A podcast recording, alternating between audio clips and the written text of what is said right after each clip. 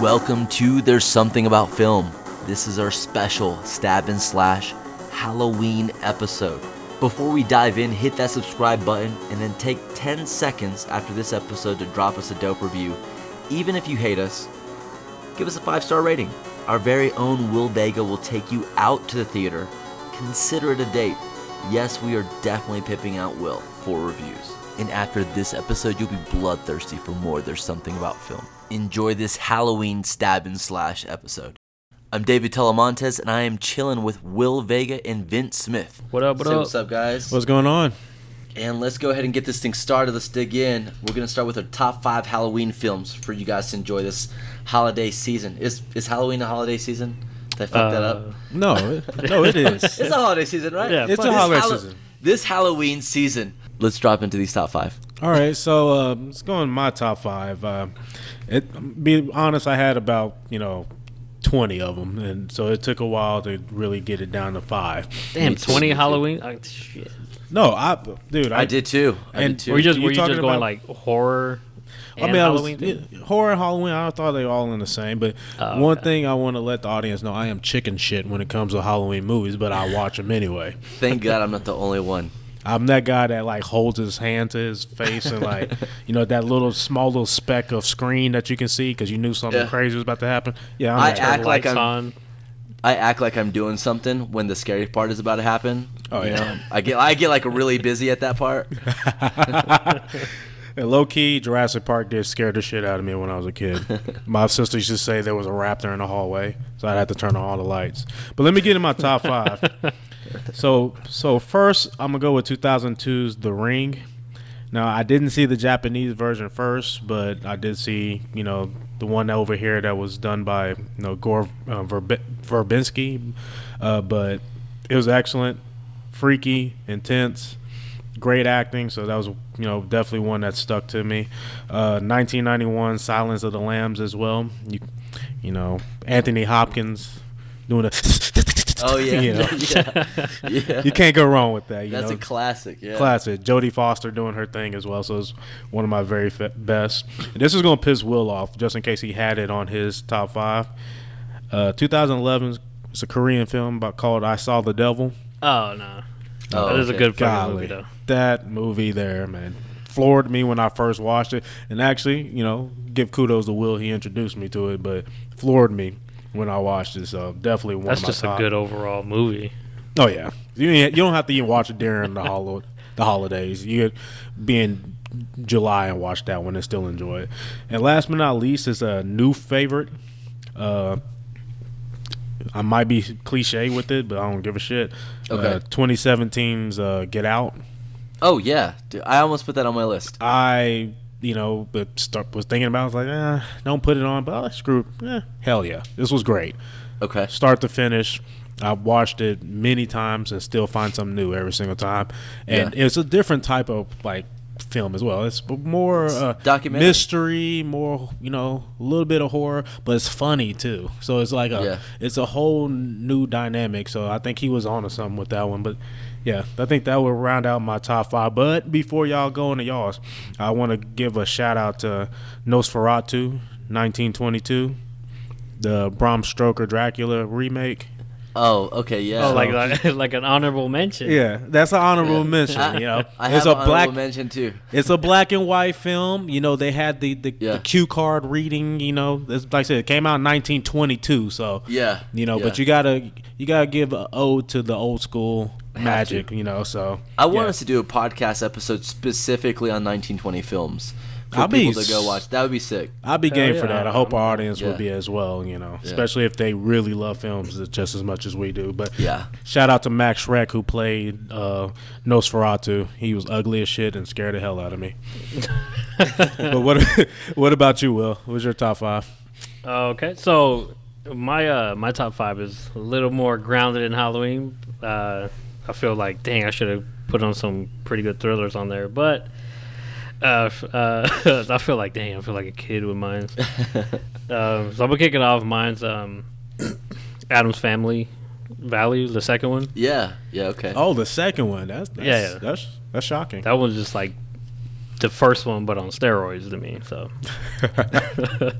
um, I'm go with my number four is Hocus Pocus. I mean, I feel like you can't have Halloween without You that. can't, yeah, you can't have a Halloween party without that movie. It's a on. good Yeah, it's like choice, my, definitely my, a my good choice. childhood, you know. Um, third one is kind of one that like people may have not have seen, or they just for whatever reason is underrated. Is a uh, Monster House. Have you Well, not I've, seen? I've, I've, I I've, haven't seen Monsters House. Actually. I, you gotta you, you got it. you, you got me stomped on that one. yeah. Yeah, it's it's kind of it's one of like it flies under a lot of people's radar, but it's it's actually a good, really good story. I I kind of It's one it of to- those B movies. No, it wasn't animated. Oh, okay. Oh, animated so Halloween. it's like for five year olds. yeah, if that if that's the reason. But uh, no, it's kind of it has like kind of a little dark theme to it, a little bit. But it's it's like a real story. Like it's Yeah. it's kind of like what Ants was to the whole like Ants compared to Bugs Life. It's Okay, kind of like okay. that. How does that? I vibe. Got you. And then um, this one came out. Well, I think my senior in high school. My second one is uh, Trick or Treat. Like it's like the one spelled like trick with the with the apostrophe r. Like a lot of people think it's trick or treat, but um, what's her name? Uh, Anna Paquin from. Okay. Yeah. I haven't seen this one either. I don't even know what this one is. This one's like said- um, this I is think I've embodies seen it. Halloween. Trick. Trick or treat. Trick or, like trick or treat. Trick or okay. I, I guess I guess I'm throwing y'all some curveballs here. No, Yeah, man. I've No. seen this one actually, but this Okay. is one of the ones I saw with my hands on my face. No, no, Yeah. this one like it's it's it has some like good kills on it. It's really good. Uh, It's gory. It embodies everything about Halloween. It just you know, like Yeah, the kids, the kids on that movie die in like some crazy ways. Um, but yeah, it's uh, it's I mean, it has an 83 percent on the Rotten Tomato meter, so you know, for a Halloween movie, that's pretty good. Yeah. Okay. I'm looking at it. I've seen this. uh This movie uh poster. It looks familiar. I haven't seen this. Yeah, well, little- you know what? You guys are in luck because Halloween isn't over yet. So I definitely maybe y'all should go watch Abs- them. I I think I will. I will enjoy this with during the day and the lights on. Oh yeah, Yeah, I was yeah. actually going to say I would wait till November where it's safe. yeah, exactly. Yeah. And then my number one would be my all-time favorite. Like I do not, I do not exit October without watching this. Is Once Bitten, the Jim One's Carrey. been, uh, yeah, well, I yeah, remember that one. that's my favorite Halloween movie. It's I'm not. This doesn't mean it's better than the other ones. It's just Yeah, yeah, my yeah. personal favorite. Okay. Um, it's funny. It has the Halloween theme to it, and it's uh, Jim Carrey. I think maybe probably one of his first films when he was like still a teenager. Oh, okay. Um, but yeah, it's definitely hits my top. So yeah, okay. that'll Yeah, conclude mine. 1985, man. Yeah. okay, let's see. I'll I'll hit this. Uh, um, my first one was, and this is going to be no particular order. I had The Shining on the list, but we're going to talk about that one, so I I'm going to bump that. Uh, good movie to watch, and we'll get into that. So my number one is going to be Ghostbusters. One and two, you have to put them together. They got to be together. Yeah, I agree. I think that's an ultimate Halloween movie. That's just You an gotta- awesome movie. Oh, it's an awesome movie. Oh, yeah. uh, but with ghosts and stuff like that, you know, Yeah, this yeah. is perfect uh, theme for Halloween. Kind of the same long the lines that uh, Vince was talking about. I have Bram Stoker's uh, Dracula, but from the one with Keanu Reeves. And Ah, uh, yeah, okay. I don't. Oh, have you guys damn. familiar with that one? Yeah, Francis. Ford Coppola, Absolutely, Winona Ryder. Yeah, it's a good one. that was pre Matrix. Yeah, 1992, baby. Let's see. Um, number four, I got E.T. Ah, Got to go alien with it a little bit, right? Okay. And Halloween is in this movie, so E.T. is one of my favorite all-time classics. Uh, I can watch that anytime throughout the year, but uh, I make an effort during the Halloween holiday season. and then number five, or no, this is number four, uh, Beetlejuice with Michael Keaton. I was actually Davis, that, Alec that one Baldwin. almost made Yeah. my list. That's a classic. Dude, that was so good. That was close as well for me as well. Yeah. So that made my list, and then my number five is Edward Scissorhands. I don't think you can go wrong with a Tim Burton. Any Tim Burton movie you can watch during Halloween. I agree. See, I agree. You you probably yeah. Even got me on Batman, I don't one. care. Yeah, even Batman. You that you got to have some Tim Burton in there, and I You have to. Yeah. I almost had um, his Sweeney Todd musical Okay. as one of my top and it, it Yeah. just barely. Like I said, I had to give Bram um, Stoker some love, but it barely, barely missed. Then you guys got, got the uh, out of the box thinking films. I feel like I'm the person that that kid that that just like sticks to the rules. No, I mean no, yours, yours is out of the box too. You got an Yeah. animated film in there. I mean, Yeah, that was awesome, man. You That- went back to you know And you- 1985. I, I'm actually and- surprised I didn't see some of those. No, I- Yeah, I haven't seen Monsters House, but I'll definitely watch that. our audience like they talking about their film heads fucking liars. yeah. But, no, um, that was- I'm that was surprised none of y'all had. Halloween on y'all's list. Uh, well, again, I think that was us also trying to be a little bit outside the box as well. Because Halloween, I mean, given that this is It's a little on the nose. oh yeah, yeah. they're gonna be like typical, you know. Yeah.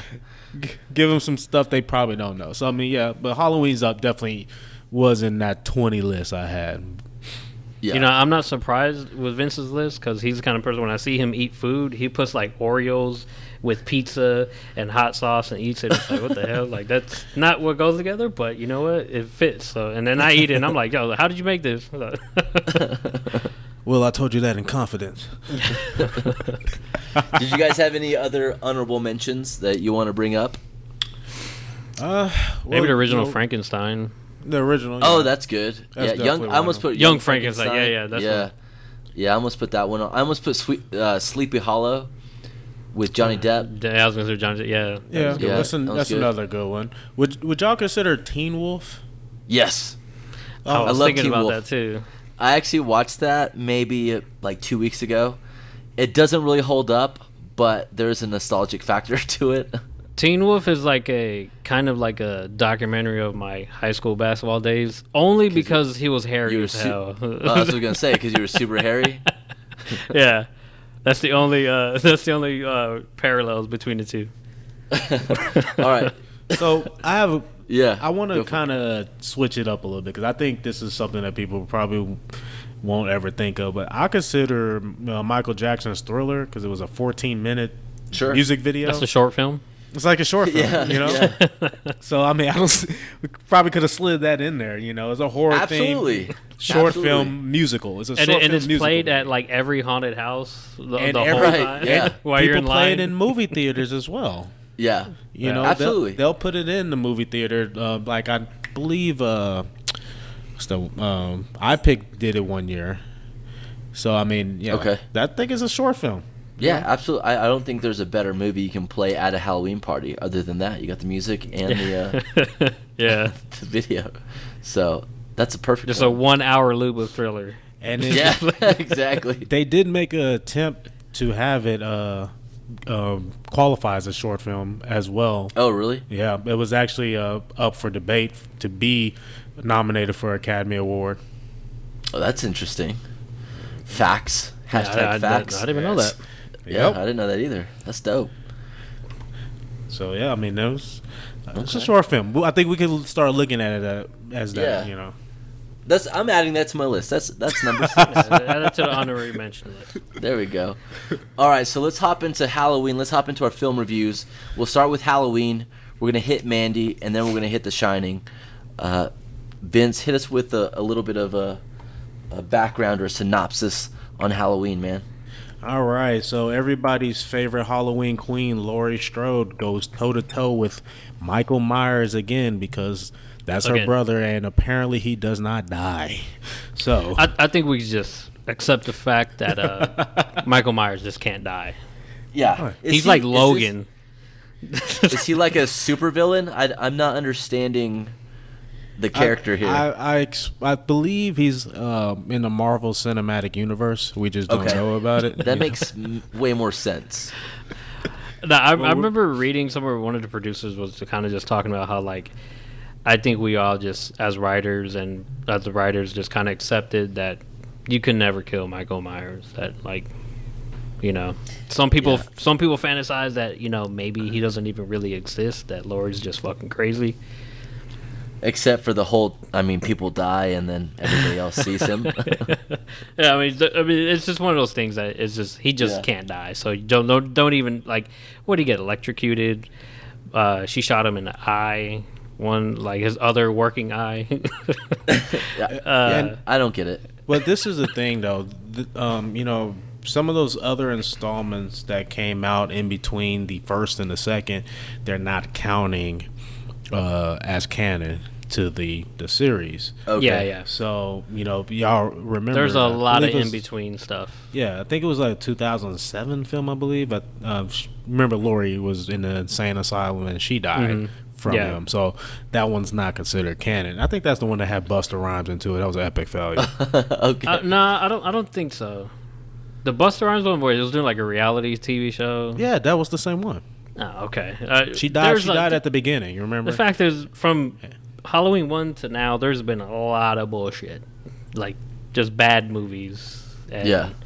Some, I guess you could The- say cold. I- it was resurrected with. I like the Rob Zombie one. I'm not gonna lie.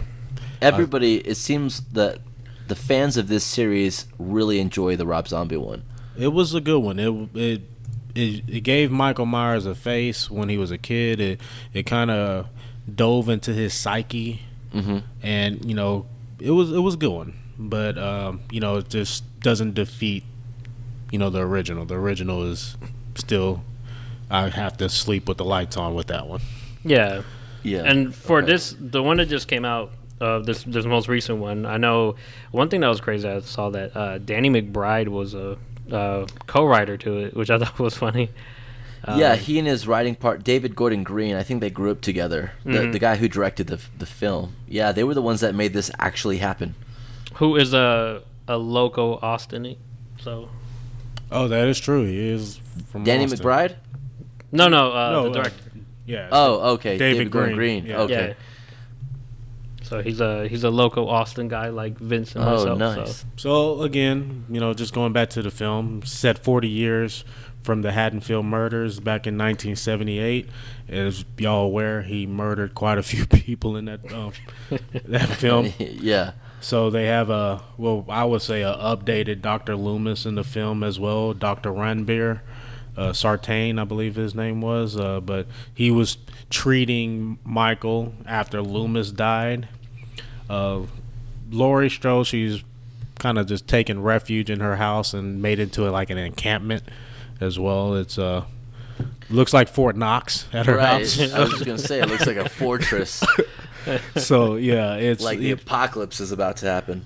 and you know they I, I believe they set it up well so far as giving her you know a little backstory into you know her being you know pretty good with the with the gun you know Right. it wasn't like you know these past few films where this scientist just picked up a gun and now knows how to use it better than anybody in the army for example It's I was game- wondering how did she become Rambo? yeah, I was Yeah. thinking the same too. Because you remember, you if you watch the uh, the trailers, you're like, oh god. But Right. again, they they they set it up correctly, and I think they did a good job on explaining that at the beginning as well. But yeah, like she's been like obsessed with like killing Mm-hmm. him when he returns and everything. Yeah. Yeah, I, I felt like they, they simplified the story and they stuck to it, which is I think the uh, one of the biggest pros to this movie is the story itself. How simplistic it was. You can't really fail with an easy story to follow. and they kept they uh, a lot of uh, nostalgia ultra was during that movie as well, especially a lot of the scenes where he was, you know, walking and creeping and you know. And they had Laurie walking and creeping as well, so you could tell Yeah. that they are family. So Yeah, no, I I think um, I think that's what was what was wrong with all the other films in the middle. Like they were trying too hard to create like a backstory with like reason why Michael Myers was doing it. Like I know Sure. the fourth one, I think it was the Paul Rudd's like first movie, I guess he was in it. They tried to make Oh, it yeah, like yeah, yeah.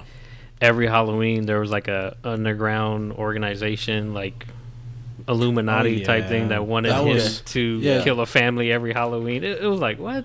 It was it was they They started the trying to purge before over the purge. It was Exactly. getting super camp. I agree. Yeah. It was it was very campy, and you know it, you take away from Laurie Strode not being in the movie, or when you put her in the movie, she becomes a secondary character. That's where you know you you lose the franchise. Yes, Michael's the most interesting person in there because he's the one murdering everybody, but she keeps the film grounded. and She you know, she's like uh, us. She's our voice during Sure. the whole movie. So yeah, I think, I think- going back to that helped.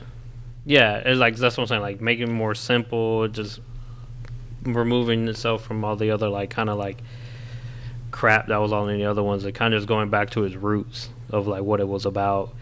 Because you know, I think the whole aura of not knowing why Michael Myers does it was kind of what made him menacing in a way. Like Sure. there's no reasoning with him or anything. And I know, like in the third film, they introduced a whole like uh, Laurie's daughter that was like, I think it was that she was um, what's She was uh, being adopted. in- oh yeah, no, that one. Yeah, yeah. and then like she had like some like uh, what do they call it? Uh, like a connection with Michael Myers. Like she killed someone. I can't. I can't. Like I don't. No, remember I the- agree. Those that films. that was the third one. Yeah, she was. Uh, it was like a uh, a psychological connection with Michael, and like she was taking after him. Yeah, and then at the end when he was like gonna kill her and it had like a tear come out of his eye, I was like, oh, this is this is this is not Michael Myers. Yeah. He's a crybaby. yeah, yeah. It was like they try to flesh his character out. Just like no, he's just a guy that just.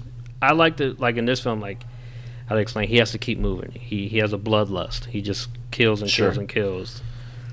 And it goes back to those Loomis tapes, and that's what, like I said, I think really, you know, made Michael menacing and scary at the beginning, is people are trying to understand him. Right. But at the end of the day, he's just has a lust for for killing, and there's one particular target that he is infatuated with and obsessed for mm-hmm. because she got away. Sure. You know, it's the like the one that got away. I gotta go after. You know, it's one of those things. Yeah. You know. Yeah. Yeah. So I have a question for you guys.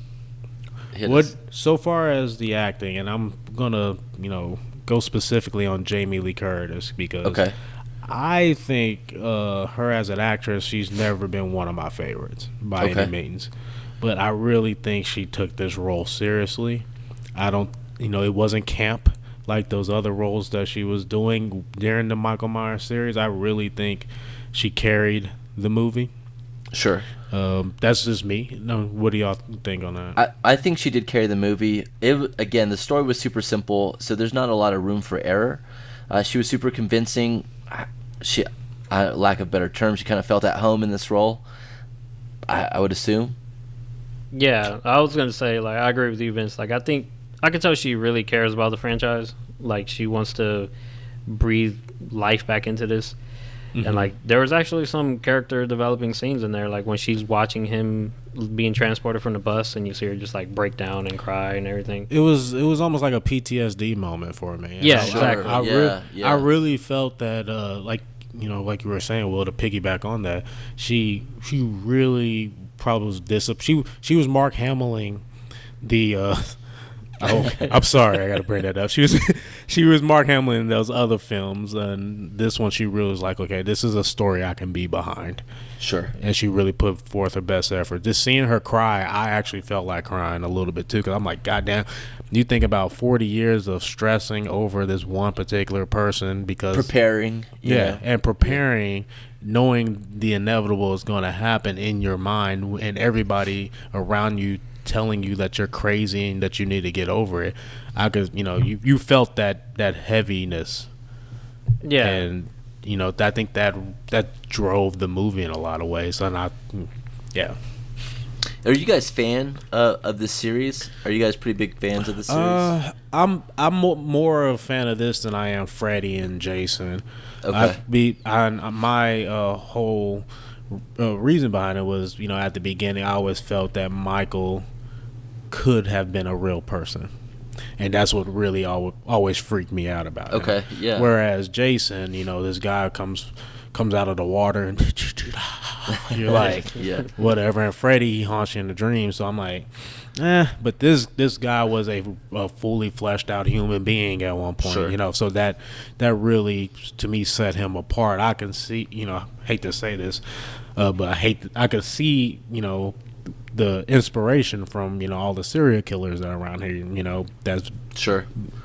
you Yeah. know so i that, this is something that could have really happened you know so that's what mm-hmm. made it really stick with me and me thinking that you know to me he's the best out of the slasher film you know Chainsaw Sure, Massacre yeah. and all that stuff. I think he's the Yeah. best. Okay. Yeah, for me, I'm not like a huge fan, but to me, he's like the the Santa Claus of Halloween. Like he's the the big guy of Halloween. Like he's it always comes up. There's so many Halloween movies, and That's a good way to put it. yeah, I just kind of look at it like that. So I always check them out.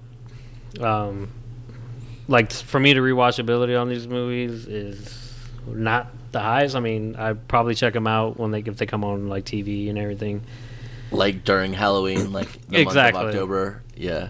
Yeah, and I, and I, I was interested in seeing this one because it, was getting good reviews, and I was like, okay.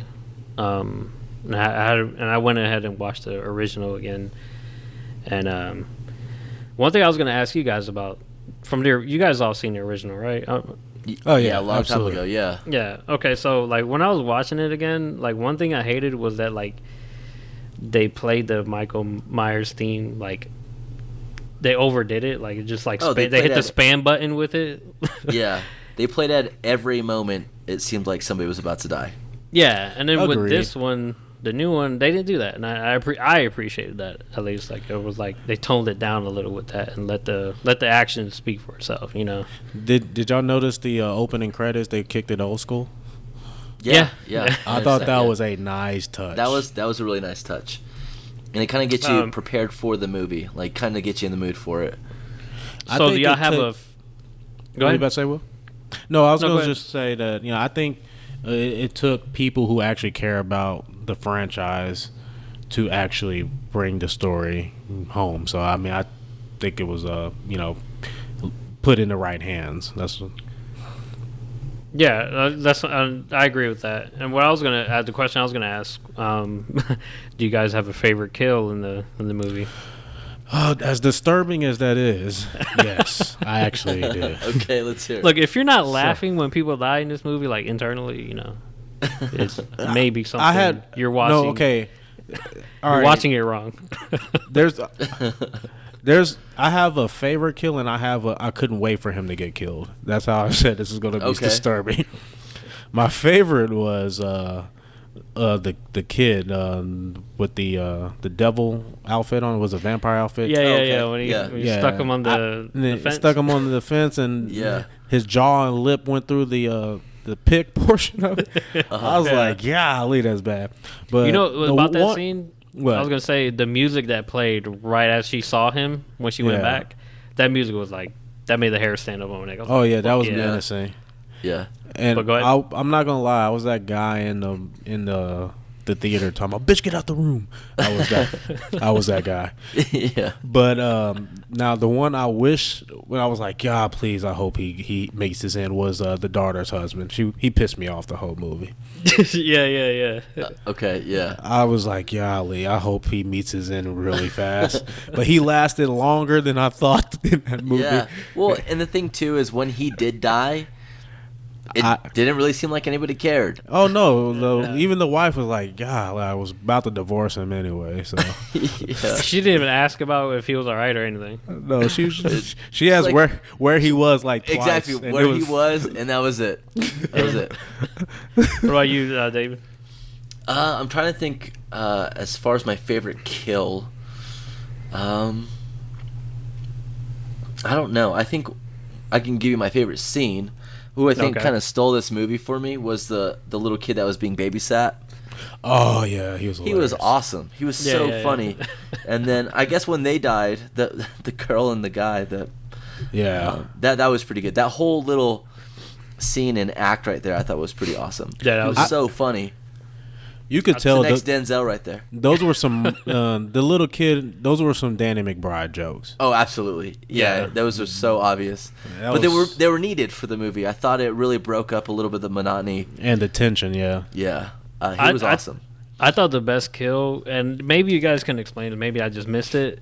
And it was like the most random kill. You know the lady that was like closing her blinds. Oh yeah. yeah, And he just oh, snuck yeah, up behind yeah. her and like stabbed her to the throat. Like I was like, why did he like? Did I was like, did, was she like an old character from one of the other films, or I like- think he was just like, I need to get practice in before. yeah, like, yeah, because he I understood why he killed the lady with a hammer, but then he just like went next door and just like some random Right. person was like, Like I said, so he just got a couple of practice kills in, It just seemed all random to me, though. It just seemed all, like all the kills were random and uh, that's the whole and coincidental. True, but I think that's the whole mystique of Michael. I don't, Sure. I, the only person I think that he really wants is Laurie Strode. Everybody else is just in the way, sort yeah. of. So And he's like, I know all of her granddaughter's friends, so I'm gonna kill all of them. which and- Yeah, to the death of me, I still don't understand how he knows everybody. he does have a moral Like, compass in- though. He doesn't mess with babies. But he just got out. There's no way he knows about any of them. He don't just miss- show- he shows up at the right spot, the right time. He don't mess with babies, but he sure killed that little boy. Oh yeah, yeah. That was fucked up. That was fucked up. I thought that little boy was gonna survive. I was like, just don't kill the kid. Oh, and he did. he he went there. He did. He did go there. It was- but he, yeah, you said I'll say a, a compass. s- a second close for me for a favorite. Okay. It was like you didn't see him get killed, but you saw the kid just pinned on the wall with, with the knife. Yeah, right. Yeah, and then his tattoo was there. You know, Yeah. you could see Oh, yeah. his it kind of like a full frame shot on his tattoo. I thought that was pretty uh, creative. So, do we got favorite scenes? Oh, I think that was David's. Uh, with Yeah, kid. mine. Yeah, mine was All a kid. I thought so he was awesome. That's yours. I'm gonna tell you what mine is because it freaked me out, and I'm glad I didn't eat before I got in the theater. Uh, when she was walking through her house, uh, Laurie, Mhm. and looking for him, and all of those freaking mannequins. Well, uh, okay. Here's a good. Po- here's a, something to bring up. Why does she keep a fucking creepy ass house? Like you live there, and if you're expecting him to come there, right? If you're preparing for that, why is it creepy as fuck? Especially like you didn't upgrade the lights in your house. It- and to me, it, you know, I would not want to be secluded. No, no. That, That, was like that the- was a terrible tactic to me. I don't think the You- house was you- built for comfort. I think it was a training house, like a. a Well, they basically- she did say, or the daughter said that. Uh, what did she? She said, um, "This house isn't a fortress; it's a trap." Right. So that kind of Yeah. alleviated a lot of the stuff to me. But I was still like, "Yo, you're living in this fucking house, though. Why does it look so fucking creepy?" like to me, I'd be living somewhere where there's a shitload of lights and there's a police station right next to me. Like if I, or- you know, something like that. You know. Or move away. oh, there, there's always You know. that. You know. Move Yeah. to Mexico. move to Europe. go ha- go enjoy the rest of your life. You know what? The, the yeah, I don't know why you stayed in Haddonfield after all of that's going on. So yes, you you have a point there. so what do y'all think about doctor- this? the- What you I was to gonna say? say the doctor did say maybe the the, The fuel, trauma. Yeah, the trauma and the the, the Yeah. finding being a predator is what fueled him, and her being uh, a, the prey is what fueled her. So they kind of just like they're like Batman and Joker, I guess. Yeah, I guess so. Yeah, she always comes out on top though, even though she don't know how to kill him. Eh, does she though? Because I mean, Michael Myers is always alive. Yeah, that's He's what I like said. a She always comes out on top, but she don't. she don't finish the job. That's her problem. Like, I- well, in this movie, she tried to, and then ultimately failed. Spoiler. But here's a, a spoiler alert. I don't think she really tried that hard. Like he's low key looking at you while the house is getting set on fire. You couldn't like throw a couple of rounds in his face while he's staring at you. right. Exactly. Like that was the ending. Like it's it was so well. Spoiler alert, but the ending left a lot to be desired for me. Sure. It did Yeah. because I, I'm looking at every logical reason why, you know, you should have threw a couple of rounds in him. Even when he fell down the stairs and y'all are are surrounded by ammo and guns. You want to confirm your kill. Yes, You know, you, I- you I- do exactly what that cop was trying to do. yeah. The only exactly. person that had sense was him. Right. He, And then he died. So, yeah, and spoiler alert: he died. The cop in, the, dies. in the most disappointing way.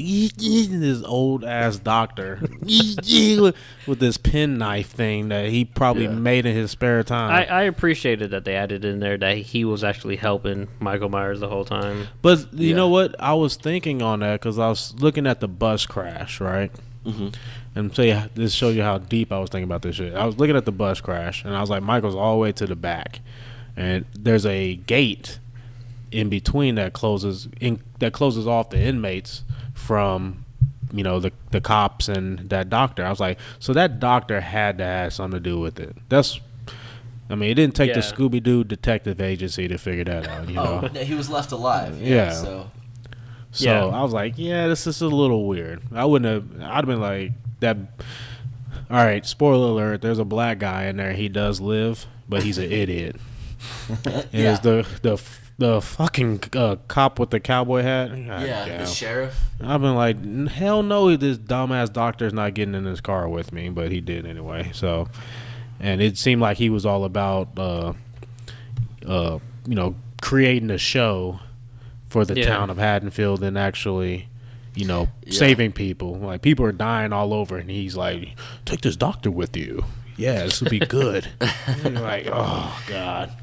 Yeah, That's So- super uh, law enforcement professional right there. Oh yeah, Definitely. Just- As MPs, you guys would definitely do that, right? In the military. You would oh, just say absolutely. I wouldn't random take- doctors I wouldn't Oh, take a damn. partner. on investigation with you guys. Yeah, I'll take take the some random doctor I just met ten minutes ago.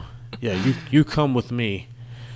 And even though you just got out of a freaking coma, it seems. yeah. It's one Yeah. thing that I that I learned from the military is how to be humorous in a like really bad situation.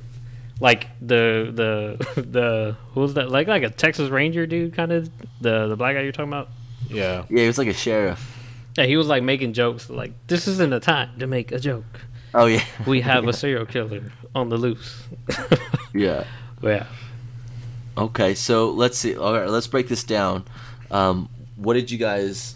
How did you guys rank the film or your rating for it? For Uh, me, I had it. To me, it, wa- it um, going through everything as I rated it, it came out for me a six out of ten. Okay, Vince. I had it at a six point five out of ten.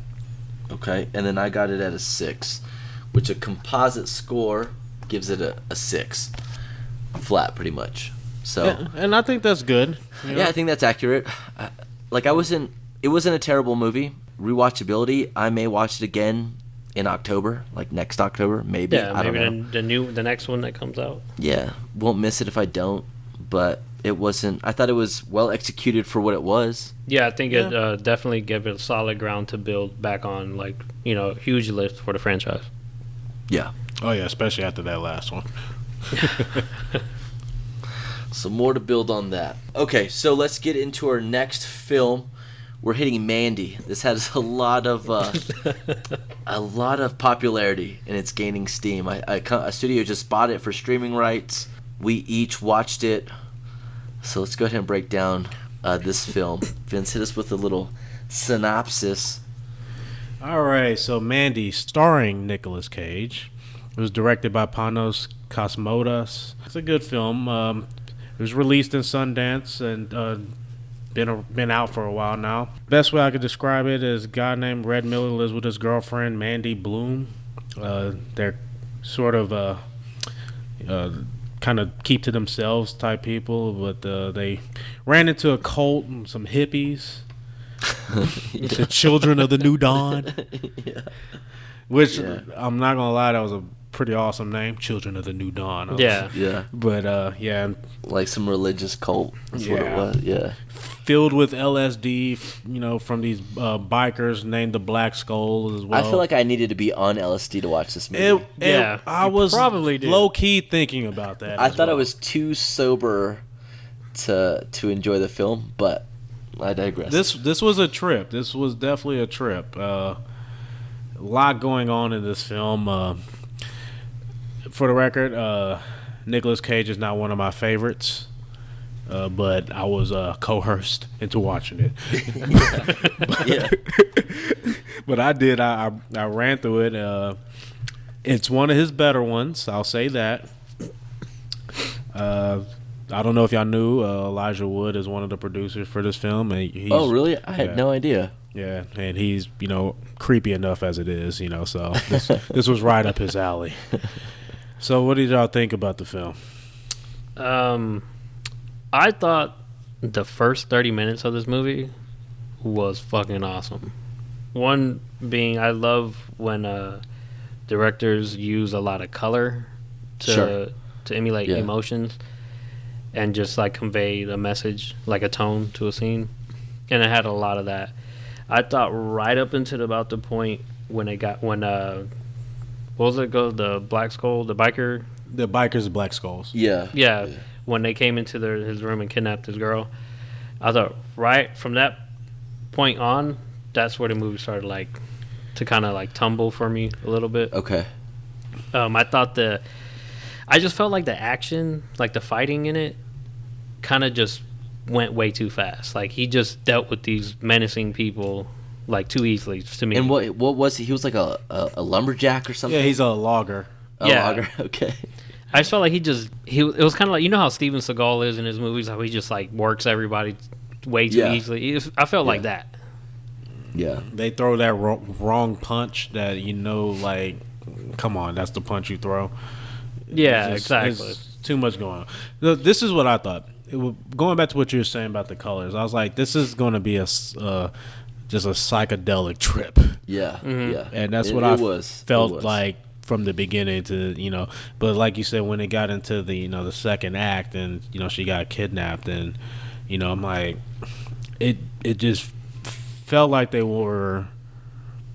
You know, rushing a little bit. Exactly. like you said. It's just The pacing Yeah. was off. pacing. Pacing was. It was just it sped up a lot. I, I thought the beginning it was a little slow, but it allowed you to appreciate what they were trying to do cinematically with all the colors, uh, the, sound dialogue. effects, the, the music, yeah, the dialogue.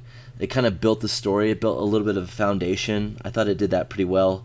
And then I thought where I, I think it's the second act where um, they end up deciding they you know they kidnap her.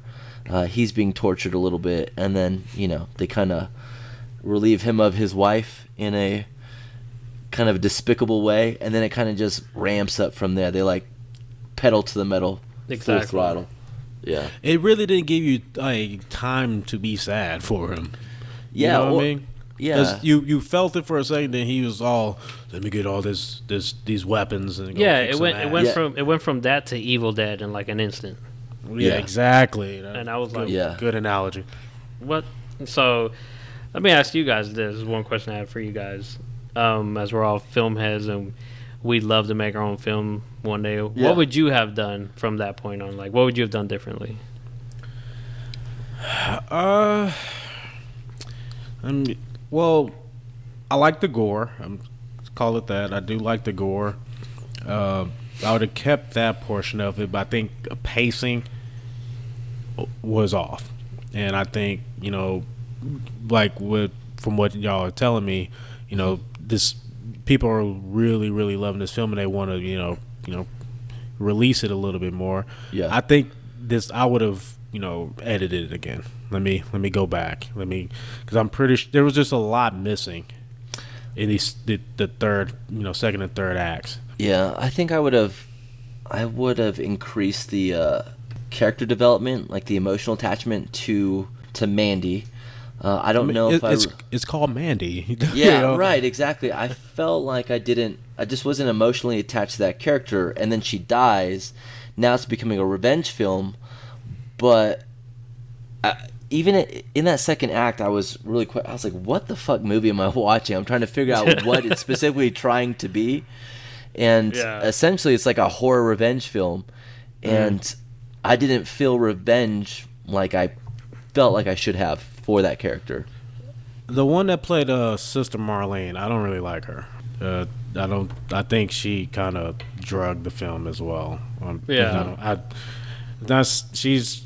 Uh, I've seen her in the movies before, and she just always underwhelms to me. Okay. uh, I you know make making her one of the primary you know villains. I think that was you know I don't know.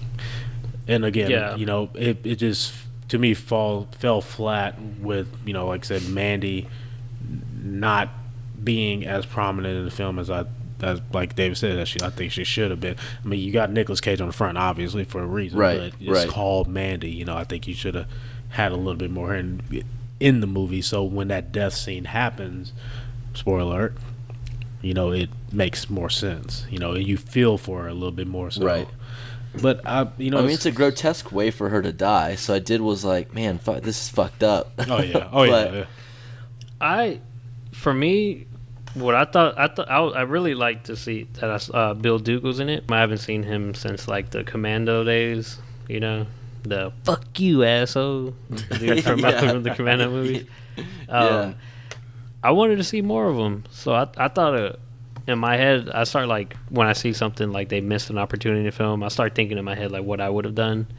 Sure. Uh, that's why I was asking if you guys do that, but I guess I do.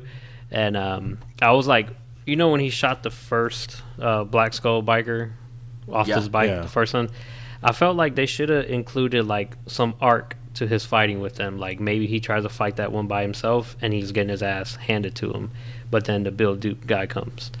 Uh, what was the character's name on there? Caruthers. Yeah. Is that yeah? Um, like he comes to help him, and then they have like well, he kind of does that with the that LSD drug, right? I think kind of turns him into Superman. yeah. I just I just felt like, they, like they there was potential like to have him in Yeah. there and kind of like just to show some arc to like he has to learn to fight these guys, you know? Yeah. Like there wasn't really much development behind them, Right, So much yeah. like about how he was able to just make this badass axe and all this stuff. Like I thought they they could have done that and like had more of the Bill Duke character, like they fight them together, and then you can just have Bill Duke just get killed at the end somehow, and Sure. Yeah. it shows like a journey into fighting these menacing things, you know, in this in this Right. goal. I just felt like it just went like way like from being like the emotional guy that he was and like s- the worst rock bottom moment he could have to just Yeah. all of a sudden a badass just murking these guys like nothing. Right. So, do you guys think the popularity that is gained is warranted? Do you think Do you think it's deserving of that popularity? Uh, it's to me, it's one of those films that it was. I mean, given Nicolas Cage's track record, it was probably supposed to be a B B film, Sure. but it it was, you know, given such high regard Yeah. at I think the ultimately film the, festival. You know, Yeah, I think ultimately the the cinematography and, and the the style, the look of it is what really upgrades this movie because it kind of falls short on everything Yeah. else a little It, bit. it really is a beautiful like film. Like if you look at like the visuals of it. like it's cool, and I feel like I should not be sober while watching it, but it, it does have a really cool, cool uh, look to it, and I, I think that's where a lot of the popular like people are trying to say this is like a cult classic now. It's been out for like two months, three months, something like that.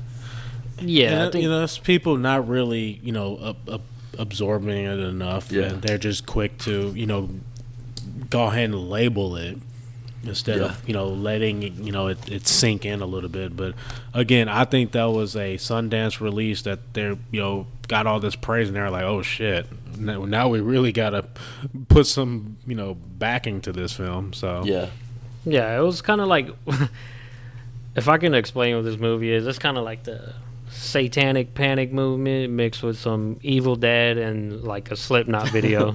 Yeah. right. yeah. So, would you guys recommend this film to a friend to watch? would you Um, tell them to rent this movie? Depends on which friends. I have all types of friends. I have Well, uh, my- friends who hang out in like upscale bars, and the friends that like do crazy shit like mosh pits and beating up everyone around. So it depends Yeah. which friend. but yeah, I would. Okay. Okay. What What did you give it as a rating? I gave it a. It came out to be a five and a half out of ten. for Five me. and a half. What about you, Vince? Mandy got a six for me, and yeah, six. Is it is this something you would recommend for people to go watch? Oh, to all my LSD homies, yeah, absolutely. Psychedelic drug lovers. Yeah, that's the same This with is- me. If you're trying to get fucked up and watch something, this is kind of the movie for you. I gave it a six, and that gives our composite score of a five point eight. So take that as you will. Agreed. That's that seems pretty solid. Yeah, I think that that's pretty accurate. It's a it's a solid five five point eight.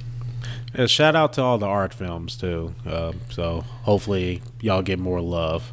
Yeah, and we want to support films like this. I think it has a cool story, and it getting popularity is awesome. People are going to watch it. They might re-release it in theaters. That's a cool story. Yeah, because I've, I've definitely itself, seen Does it hold up? Yeah. this is a good art house film because like I've seen art house when it's like bad, like Only God Forgives, or Ryan Gosling's debut, uh, Lost River, I think it is. I'm just gonna say they're not my not my thing. And there's Would not like recommend them to a f- nah, friend. Yeah. no. I would say this though, they got their uh, their money back for it. Oh yeah, I think that director is. I think he's kind of like an up and coming. I think he's gonna have his own genre. You know, how, like Rob Zombie has his own Sure. fan base. I think he's gonna have something like that. So Yeah, I, this will definitely put him on a a really interesting trajectory. We'll see him. We'll definitely see some more films from him. I think he actually just signed something. Oh, and by the way, the the name of all names in here, uh, I think the guy Tomas, his name was Fuck Pig. Oh yeah. yeah, I think I thought Cheddar Goblin was good too, but Fuck Pig. Oh, that, Cheddar- Cheddar- Cheddar- that, yeah, that was I- pretty funny. That I- was pretty funny. I that actually love has its Cheddar own Goblin. cult. That has its own cult following now. So they're actually releasing a limited number of those masks, and they're selling out like crazy. I was So- gonna I am the yeah. real Cheddar Goblin, like in real life. It's just just demolishing, fucking gobbling up. yeah, mac and macaroni cheese. Yeah, if you cut my veins, it's like all macaroni cheese would come out. So All right, so we have a real cult classic now. What Mandy wants to be, yeah, The Shining, Starring Fuck Pig. I'm joking. Yeah. starring Sorry. Jack Nicholas, Stanley Kubrick. Can never go wrong with him, in my opinion. I'm gonna have to uh, correct you, Jack Nicholson. Don't you ever Oh ever goddamn! get that man's name wrong like that Don't. again? Don't worry, I'm editing that out like, You, right now. you, hey David, put put some respect on Jack Nicholson's name. It's the beer talking now. We're about 50 minutes in, so so I apologize to all the listeners. I'm enjoying a nice Colorado craft brew. Oh shoot! Okay, some, some, uh, home some home state uh, plug-in. Uh, How else are we supposed to podcast if we're not having a good time? We need to get It's the- that that the ad cold money beverage. from that uh, that beer company. The Yeah. taste taste of the Rocky Mountains. Let's see. Here we go. We got we got uh, Upslope handcrafted beer. We'll take that in a check. Thank you. Up upslope. Thanks. Thanks for that. We'll take that We in a check. we or we can get paid by endless beer. I'll be fine with that. And you know well. what? In The Shining, they're in Colorado, so that's what Yes, he would they be are. drinking today. So there we Yes, go. they are. So yeah, this is uh, Stanley Kubrick. Some would consider, man, all of his films were kind of like masterpiece. But this was one of the most popular ones by him, adapted from Stephen King's book. Two different, two different stories. I'll just put that out there. Um, Yeah. The book and the movie are two different things. So Um, well, it's it's one of his classics. I don't think it's his best. Um, I recognize it as a classic. I've watched it many times. I actually had to slide back in it today and watch it again just so I can, you know, get a refresher. And you know, it still holds up. A couple of scenes still scares the shit out of me in a lot of ways. Uh, yeah, one thing uh, that you know you were touching on, and uh, I started recognizing as I was watching the film a little bit more. There's a lot less Jack Nicholson the more I watched it, yeah, and you know I, it's a lot of his son, uh, the, the son, the character's son, Yeah. um, and you know for good reason. Uh, his son's the one that has that you know t- telepathic, you know. he has the shining. yeah, he has the shining. Or the shine. Yeah, the shine. he shines. So you know him and that other guy, I think his name, the uh, the chef. Holler, Holler, Yeah, yeah. yeah, Holleran. So you know it's. I, c- I I believe like I'm it. saying I- his name right, Halloran. No, Halloran? it is you are Holleran. If, if you're not, we're gonna edit it out. It's okay. First name, yeah, his his it was better than calling him Dick, Chef Dick. But Yeah. anyway, but uh, yeah, uh, I mean, again, when you read the book, then you watch the movie, you see why Stanley Kubrick took the approach that he did, because there's a lot in the book, and a lot that probably won't translate well to film. But if you look at it from that standpoint as well, from Stephen King's standpoint, he's like, "Nah, fuck that. I would have done it different." right. know? Yeah. Fucked up my story. yeah, I was gonna say that. Like, what what would you what do you guys think about Stephen King's uh, in, like initial take on it, where he has Well, his said- gripe about it is like I said, a, it's a it's a legit gripe, you know. Right. But again, it what are you you know trying to accomplish at the end of the day you're trying to you know scare the shit out of people or make people really think it's a and this does it and it keeps you know the shining portion of it it it elevates that a lot more instead of you know focusing on Jack Nichol's character and you know giving him you know more The choice between More- good and evil. Yeah, is more actually so. is what the story was. exactly I believe he he, in his words, he said it's uh he he gave credit due to all like the beautiful cinematography and visuals of it, but he said it was Yeah. a shiny Cadillac without an engine. Specifically Sure. because Jack Nicholson's character had no story arc like his did in a book. Had no uh, Yeah. character arc like his did in a book. Yeah, I don't. I don't think that's a a poor critique. I think that's a pretty good one. Uh, I love The Shining. I rewatched it again today, and to me, it still holds up visually. I, I think the uh, the pacing and the story does. Would I have loved character arc? Absolutely. I think Jack's uh, decision between good and evil, or like the battle between the two, would have been a really cool thing to to portray on film. But the way he directed it, it almost wasn't needed. It was still a great movie. Well, Yeah. you gotta think about it like this: it's 144 minutes. You know, it's Right. Not, it's not a a quick movie by means, but Right. a lot of you know where you think, okay, you probably could have you know add a little bit more about you know Sure. The the character, uh, Yeah. the Jack Torrance character. You know, you're you, you'll be taken away from you know the silent scenes, and you know, a lot of the Mm-hmm. silent scenes is what carries a movie. Oh, absolutely. So you know, And- it's, and it's, it's- a tone that Yeah. makes a movie go. It's and the ambiguous what, scenes too that kind of just flash on screen for a second. Like there's that one scene where you're looking at the kid and he's kind of looking in the mirror, and then you see the elevator, and then the blood start to come out, and then it goes away really quickly, and you're like what the fuck just happened? that seems like okay so there's a lot there's a lot of like psychological stuff to this film and Yeah. i'm a huge stanley kubrick fan so i like i kind of went back into like his commentary on the film Okay. and he he talked about how he was always been a fan of the genre but he said that sure he's seen enough of the horror films and thrillers that like they do a good job of like spooking you and having like enough gory slash and blood and everything Right. but he says none he hadn't seen one that affected you psychologically like a book does when you read it Right. and he wanted to capture the feeling that you have when you're reading the book Right. but not so much go into like telling the book's story so much. He just wanted to capture the things that had an effect on you and Mhm. put them into a film. And that's uh, ultimately like like he had talked about like people like Stephen King's complain about um, Jack Torrance's character, and he was saying a lot of the you know, and, and I agree, a lot of the reasons that made him scary was like you didn't know about his past, and it kind of made him even more scary, and it was like he wanted you to be in this to stay in the present with the characters. And he said, like, trying to explain why Jack is the way he is is like it's not important to the film Sure. and there's too many psychological clues can actually start ruining the effect that you're trying to get. Um, so there's a lot of stuff like that. There's like a lot of underlining meanings to this film that a lot of people translate to.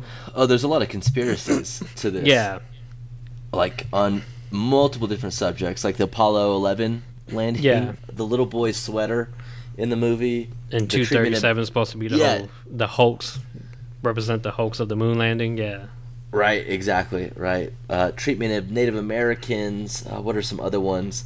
Um, Because it was built on a Native American burial ground. right, exactly. yeah, and It- that and that this- go, that falls more into the book, like what the book gets into a lot of. yeah, Um, there's, there's the a lot of underlining tone of that people, like some people translated that there was a sexual misconduct kind of thing between the dad and him.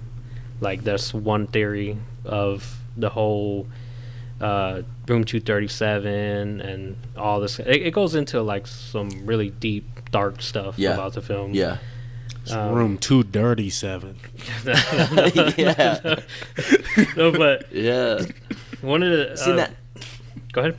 That's why this is a great movie, though, is because you can have all these uh, diverse conspiracy theories on this thing, and it's so thought provoking, and so many uh, video essays and theses have done on this specific film, not really arriving at a specific answer, and that's how you kind of know you've done your job as a director, because it's still Yeah. thought provoking, you know. because that's one of the things about Kubrick. He was like, um, he was a f- fan of mystery, and he was like, one thing about mystery, one of the rules is like you don't ever explain the mystery. You just let Right. it be the mystery and let people's, let everyone have the experience. And like, and he did a cool thing with um, people who have read the book beforehand before watching the movie. He put you right in the thriller seat too, because on that, um, Hallorann comes and saves them in the book. But in the movie, as soon as Holmes arrives, he gets killed immediately. So then you don't know Yeah. what the hell's happening. Yeah, he gets hit with that axe Yeah. right in the chest. Yeah. And there's there's different things about this. Like Yeah, usually on TV and like other like TV scary movies and everything, they have ghosts have like they're transparent yeah, or they're glowing. He took it like most people that see ghosts, they just say they look like a real person. right. and then they weren't there. And he he blurred the lines between um, paranormal and normal, like so eloquently that it freaked you out. You know, and this Yeah, this movie's supposed to make you feel uncomfortable. when I kind of the way I kind of took it too is is it was more so the uh, the hotel itself. The chef says to the little boy, buildings or environments can have the shine too, just like humans do. They have it or they don't, and that he believed that the Overlook did, and, And- that's how I kind of took it. And it kind of alludes to the ending too. I thought so. It's more so the Overlook itself is a character.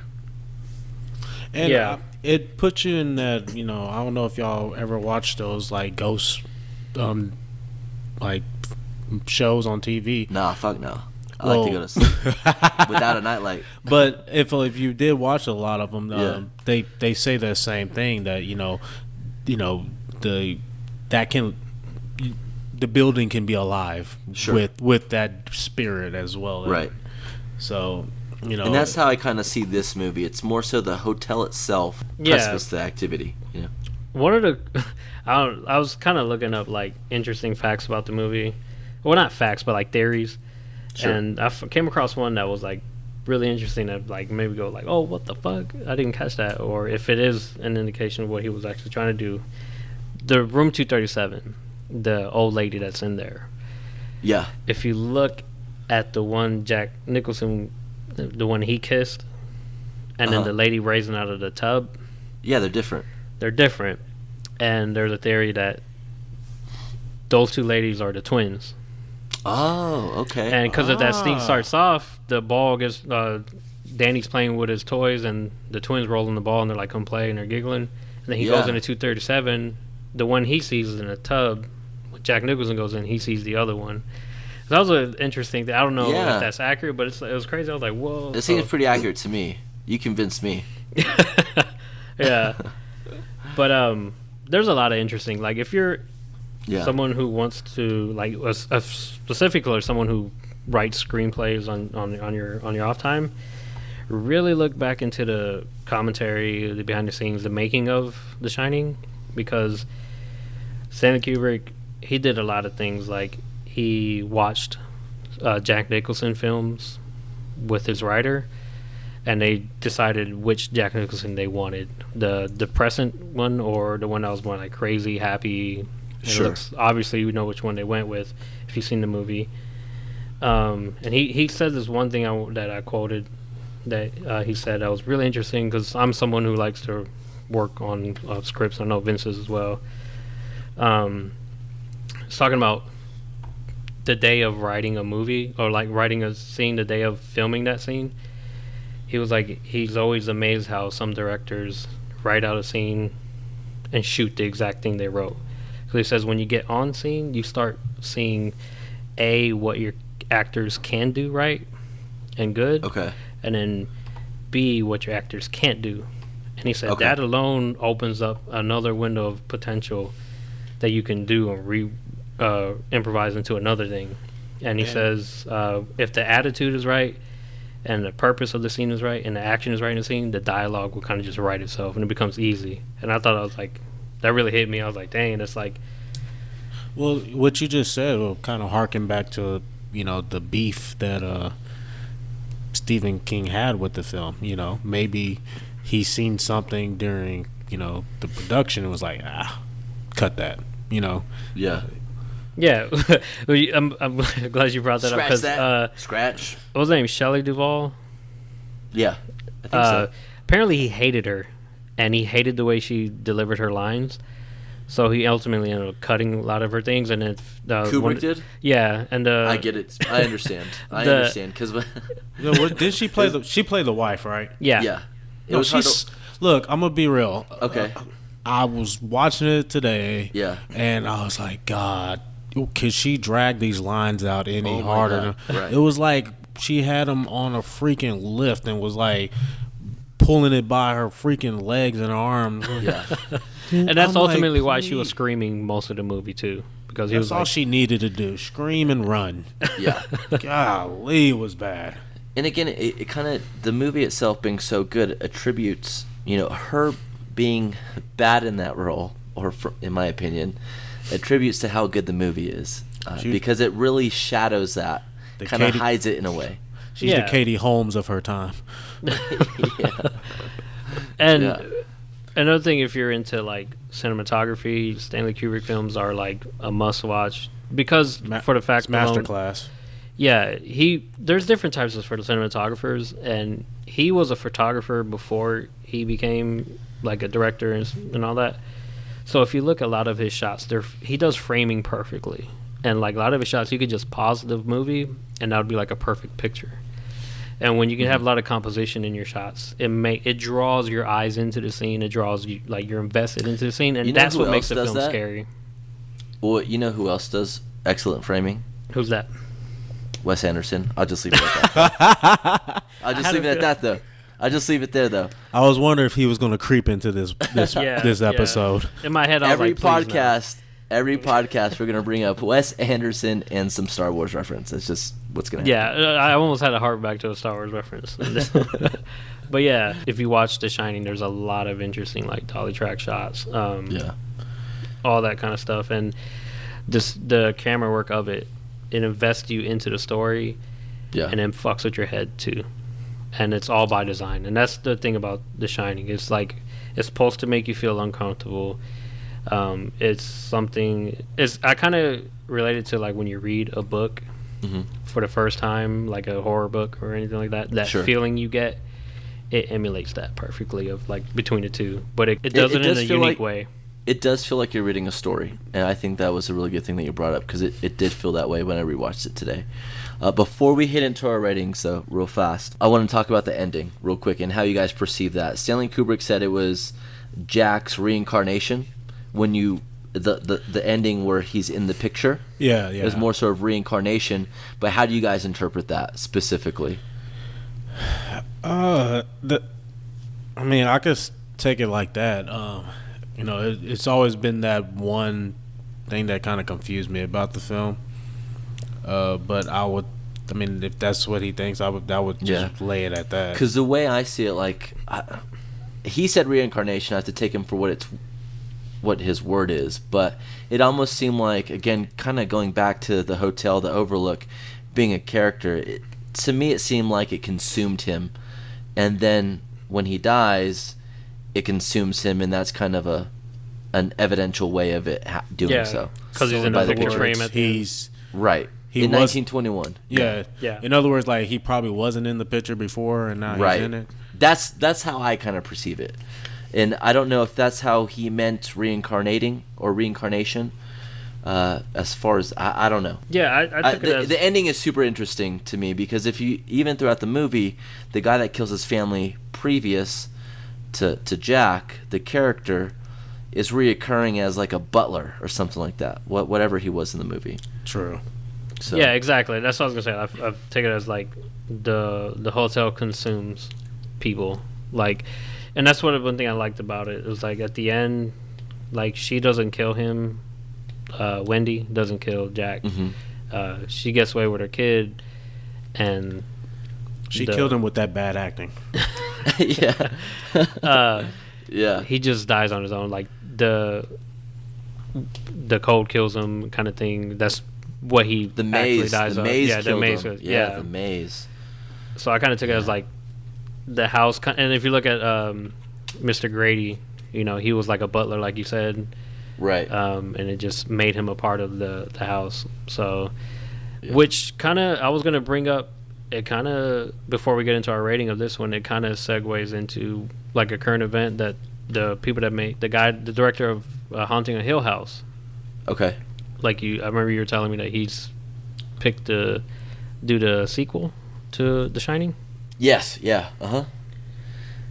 Um, So kinda- I, I wonder, I wonder, and not to mean to cut you off, yeah, if if our absorption or consumption of of Jack the character is accurate, then he would be in this sequel in some facet as a premonition or a ghost or what yeah, haunted. sort of like how. Mr. Grady was. Yeah, exactly. So that'd be really interesting to see if that if that happens, and that would kind of confirm the ending too. Yeah, and that's kind of how what I was kind of going for when I brought up the Haunting on Hill House because if you watch that show, the house consumes collects people as well, Okay. so it's kind of similar to the Hotel and Shining Yeah. thing. So uh, yeah, All I right, would say before instead of this him rating- reincarnation, I would Yeah. say more just getting consumed by the hotel. Sure. Okay. Any favorite scenes that you guys have with this movie before we jump into this rating and then end this podcast because Oh. Uh, we're running a little long. Going into the room, you already know. Oh yeah, yeah. That's heading into two thirty seven. Yeah, that's Yeah, that's a killer one. a two Will, dirt anything? dirty seven. The one that Two dirty seven. That's the name of this podcast. Two thirty seven. uh, that's a good name. uh, mine would be that scene where he's telling her to stop interrupting him while he's uh, writing. Oh, okay, yeah, that just made me laugh. yeah. That's like right at the end of the first act, I think, and it kind of where he starts to get a little crazy. yeah. Mine was when he's talking to the bartender during that party because you know it's not happening, but it's so lively and that he's having this deep conversation with that bartender. That that whole scene was uh, awesome, and I think it really speaks to um, Jack Nicholson's acting prowess. So that was awesome. Yeah. All right, so let's hit them with the ratings. What did you guys give them? Uh, I- give The Shining I gave it an eight out of ten. eight out of ten. Shining got a seven point five out of ten for me. Okay, and I got after tallying everything up, my composite score was eight point six, which gives it a flat eight. So, well, which Think- I think is perfect th- on the I on the that's nose. solid. Yeah. I think that's Perfect, solid. Because this is the thing. It's not not one of my favorite Kubrick films. I mean, Sure. like I said, I do recognize you know Mhm. its place in history. Don't get me Yeah. wrong, and I believe it's one of those films that you have to continuously watch. But again, they're just it's not one of my favorite Kubrick films. I mean, everybody understands and knows the "Here's Johnny" type of thing, you know. Exactly. So Yeah. it it just it's one of those that will last the test of time. Um, all right, that's it. That's this podcast. Let's let's close this thing out real fast.